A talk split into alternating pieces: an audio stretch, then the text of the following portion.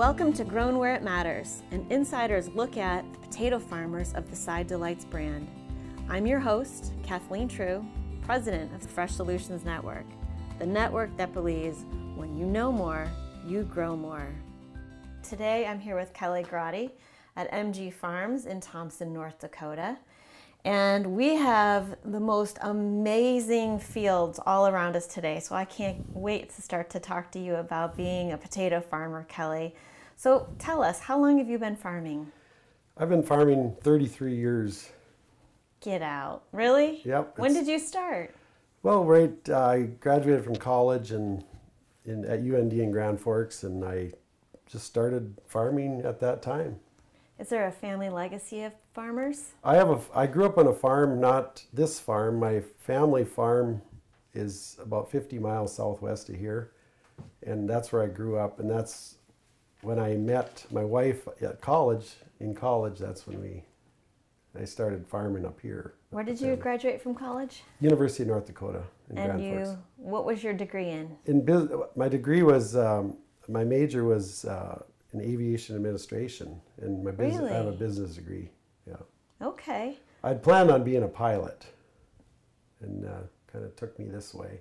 Interesting. So now you put those skills to use on your John Deere's. Yes. Oh, all right, Yes. great. So, um, so you grew up on a farm, just not this one. Yep. And when you went away to school, you didn't think you'd come back into farming because you got a different type of a degree. So, what was it that brought you back into farming? You know, I was, I was with my folks on the farm and my brother, and we we worked hard and we really enjoyed farming. But um, I just, you know, when you're when you're a teenager, you think, well, I, I want to do something else. You know, you, and I, so I got my pilot's licenses and different, um, you know, my commercial instrument, and then you start looking at the possibilities, and then it uh, just seemed like this was a better way to go. You know, and my wife was still in college. She's a little younger than I am, so we we kind of were. She was going to college, and we were living. We got married, and then we just kind of started farming with the with my relatives. Okay, so MG farm So, tell us, what does MG stand for? Myron Grotti is the Myrons are the the um, the farm is the Myrons, and then we we started farming with them. So, your wife's family and your family. Yep. Okay, great. So, And the farm was started back in 1936. Joni, my wife's great grandpa, his name was, his last name was Swenson, John, Swenson, and he he had a light plant. They moved from Norway. The the two brothers. It was tough times over there, so they moved to North Dakota, and they were out about 80 miles west of here operating a car dealership back in the 30s, and things were kind of tough. And this farm came up for uh, sale in the valley, and he had some money, and he came and, and bought some land and started. so back then was a, a potato farm as well? Yeah, there was a few potatoes. You know, back then they didn't have. You know, it was pretty hard work and a lot of physical work. So the, if you had 30, 40 acres, that was probably a lot. Sure. So, what does a typical day look like for you? Well, wake up about five and just uh, first thing you, you think of what you're going to do, and I guess the night before you're kind of planned out what you're going to do and what needs to be done, and you've already you've already probably scouted fields the day before, so you kind of know what um, what to expect and what you're going to do, and you just quality up at the end and the yield. So, Kelly, how do you get out to look at your fields?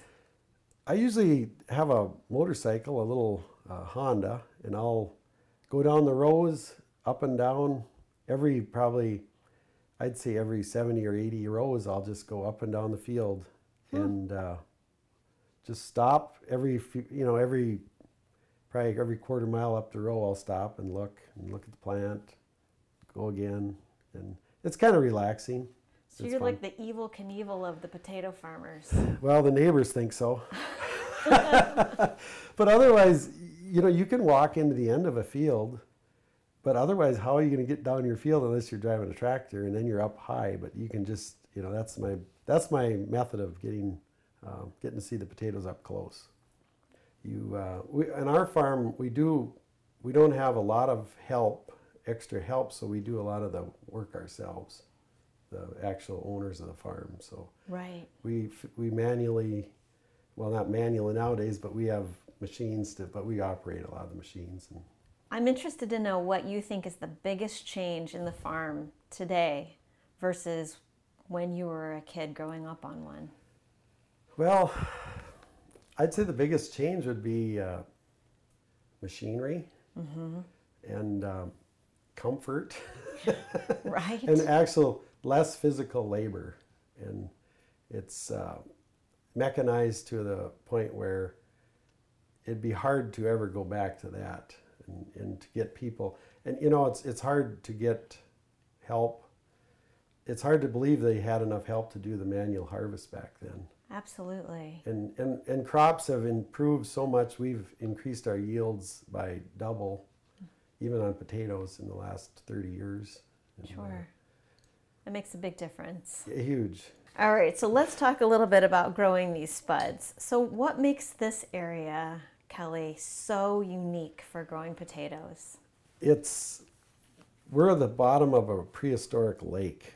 This is what the red river valley. What happened was the glaciers moved down from canada and as they receded the water couldn't get back north.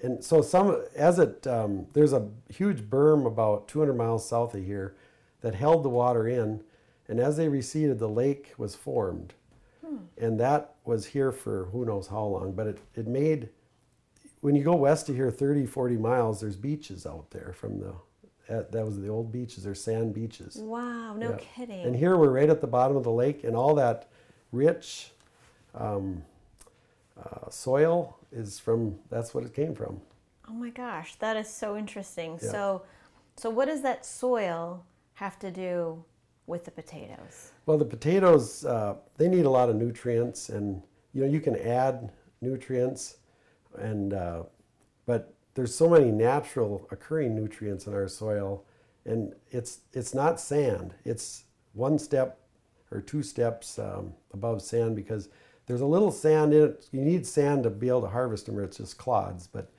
it um, it's just very rich and it's full of organic matter, and it uh, we think it adds to the taste. So, um, is there a signature color of this soil?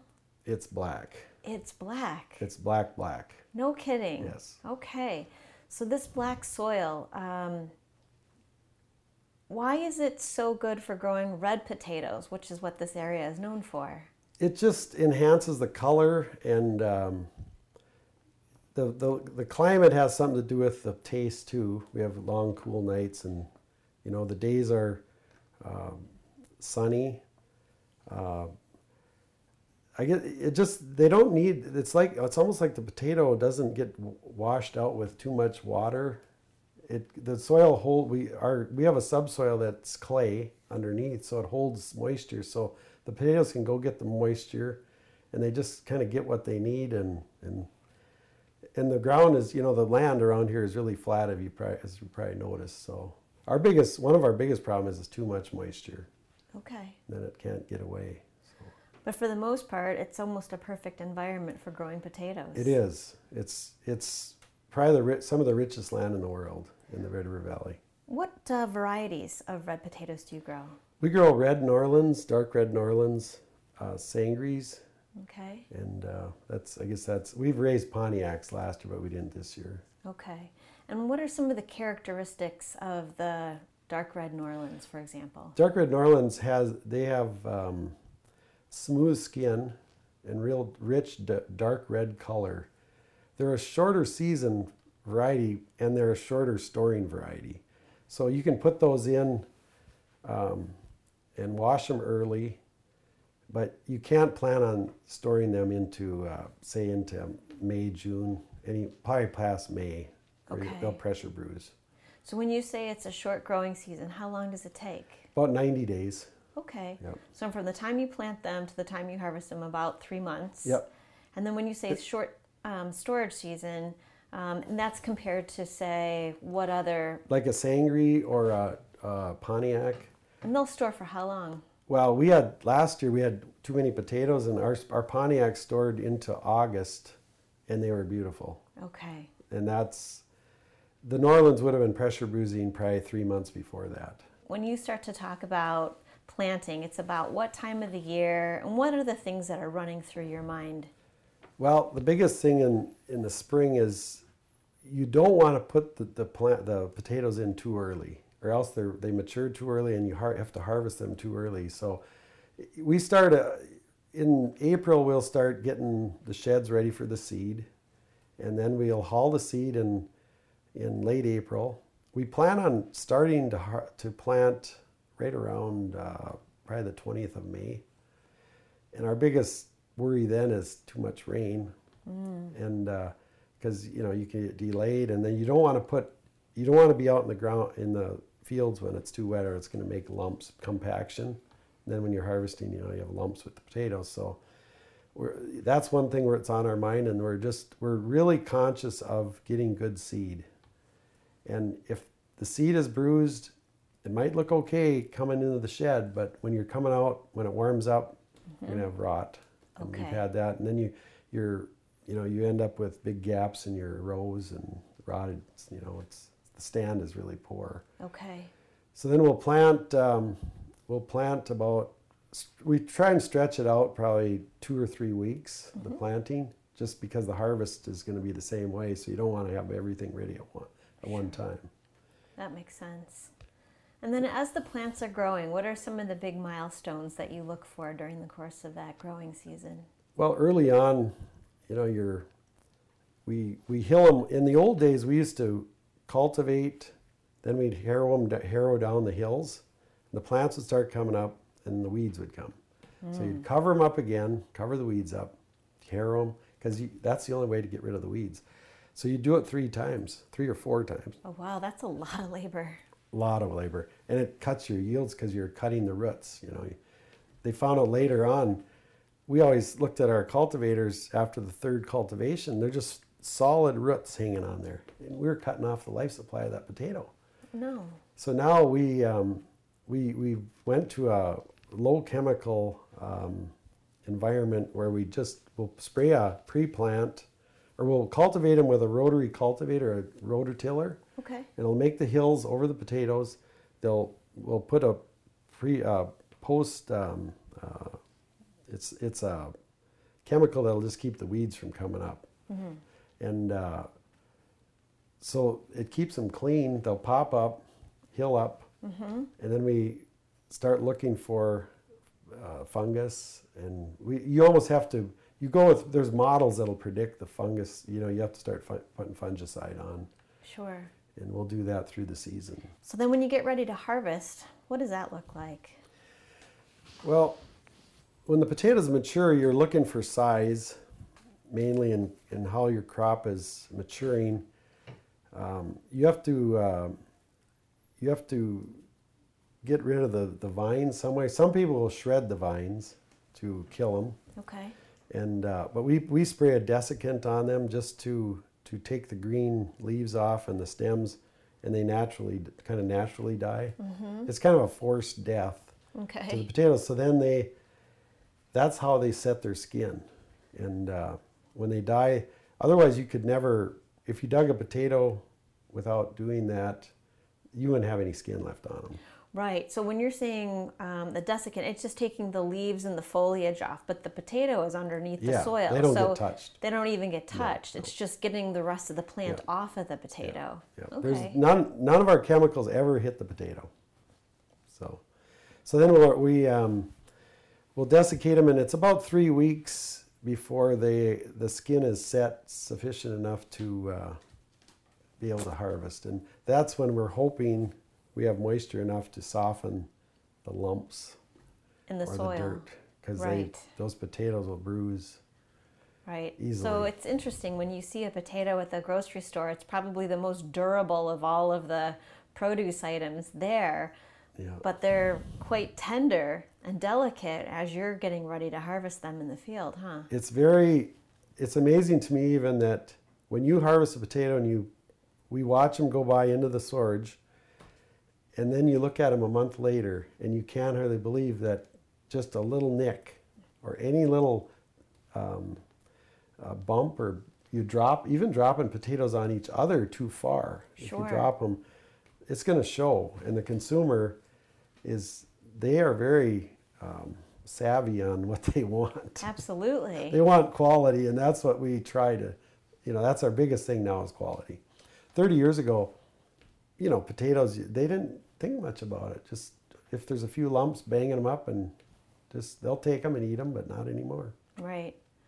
Well, now we've changed how we shop and what we expect in the grocery store. So, as a Yes. farmer, you have to change We- too. And we know, we've learned that it really hurts your back, your your bottom dollar if you, uh, and it's so tempting to go out there. It's really hard to wait, but we've had to wait for. I think back in 2012 we waited for probably two or three weeks, and it actually snowed. No. It snowed and covered the potato hills, and melted, and then we could dig them afterwards. But you know the stress. Just think of that. You didn't know if it was going to warm up after that. Absolutely. You didn't know if you were going to lose your whole crop. You had no idea. No idea. Wow, that was a bit stressful. Wow. And, and actually, this last fall, there was people around here that it was a really tough fall, and they left two thirds of the potatoes in the ground. oh, Yeah. that had to devastate their oh, business oh, it's model. just yeah, Oh, that's really sad. All yeah. that it- work. oh, and nice potatoes, I'm sure. beautiful potatoes. But if you can't get them out, you can't get them out. They froze in. That's what they talk about. You know, we do have the technology today that we didn't have before, and we have yield, but the risk never goes away. There's Mother risk. Nature is pretty tough on farmers. Too much too much rain not enough rain you know too hot too dry or too cold. And then once in this country up here once that the door is shut it's shut. That's right. and last fall we had one day extra um, that before it froze up. We have sugar beets too so we got our potatoes done then sugar beets and the next day it froze solid. Yeah.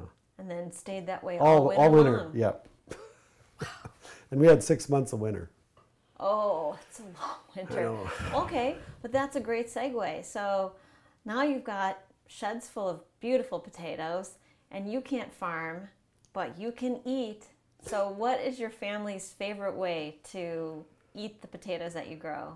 Well, there's several different ways, you know, to make to uh, eat potatoes, and and my my favorite is uh, probably just a baked red potato mm-hmm. with sour cream and butter. Oh, so good. And they're so moist, you don't need much butter or sour cream. They're very moist. And a lot of people don't think you can, you know, they don't think you can bake a red because they're say they're boiling potatoes. You know, when you go around the country and you ask them if they bake red potatoes, they, oh no, hmm. you can't do that. Yes, you can. we do it all the time. Absolutely. And and you know, our family likes um, smashed potatoes that on the grill with a little vinegar or um, olive oil. oh, that sounds good. Yeah. So basically, that recipe is what you take a smaller red potato, and then what do you do with it? you um, you can make bake it par- partially bake and then you you crush it kind of crush it so it's just So you smash it. smash it and then you put on tin foil on the grill with with uh, like olive oil or Salt and pepper and- yeah pepper and Just kind of finish it off. Yeah. Oh, I bet you the edges are really crispy then. yes Oh, it sounds really good. All right, so that's your family's favorite, and you like a good Mm-hmm. Baked baked one with yeah. the sour cream. I don't know. It'd be a tough one to pick. I don't know. Do we have to pick? We can have them both. but you know the really the best ones are the new right right now the ones that are just small they're just so soft and good we just had the first um, meal on saturday So the creamers or the gourmet Yeah. type of potatoes. yeah. especially right out of the ground The skin is so tender, yeah and there's so much flavor in there. delicious Oh, that sounds fantastic. So, before we say goodbye today, Kelly, and we really appreciate you inviting us onto your farm, if there's one thing that you would want people to know about potatoes that are grown in North Dakota, what would you say? I would say the farmers in this area, we all strive to get the best uh, quality potato, the best tasting, while being good stewards of the land you know, we we do a lot of things to. We know that generations go fast, but the land lasts forever, and we're when we grow our potatoes, we're, we're looking for the for, to the future too, not just now. And uh, we do everything in our power to do the right thing as far as that goes, and, and uh, just to grow the best potatoes in the world. Oh, I tell you, well, that's a that is a worthy endeavor. And from those of us who also love red potatoes, speaking for myself, uh, we appreciate your hard work and effort. So this is Kathleen Triou saying goodbye uh, with Kelly Grotti from MG Farms here in Thompson, North Dakota. Thanks, Kelly. Thank you. This has been great.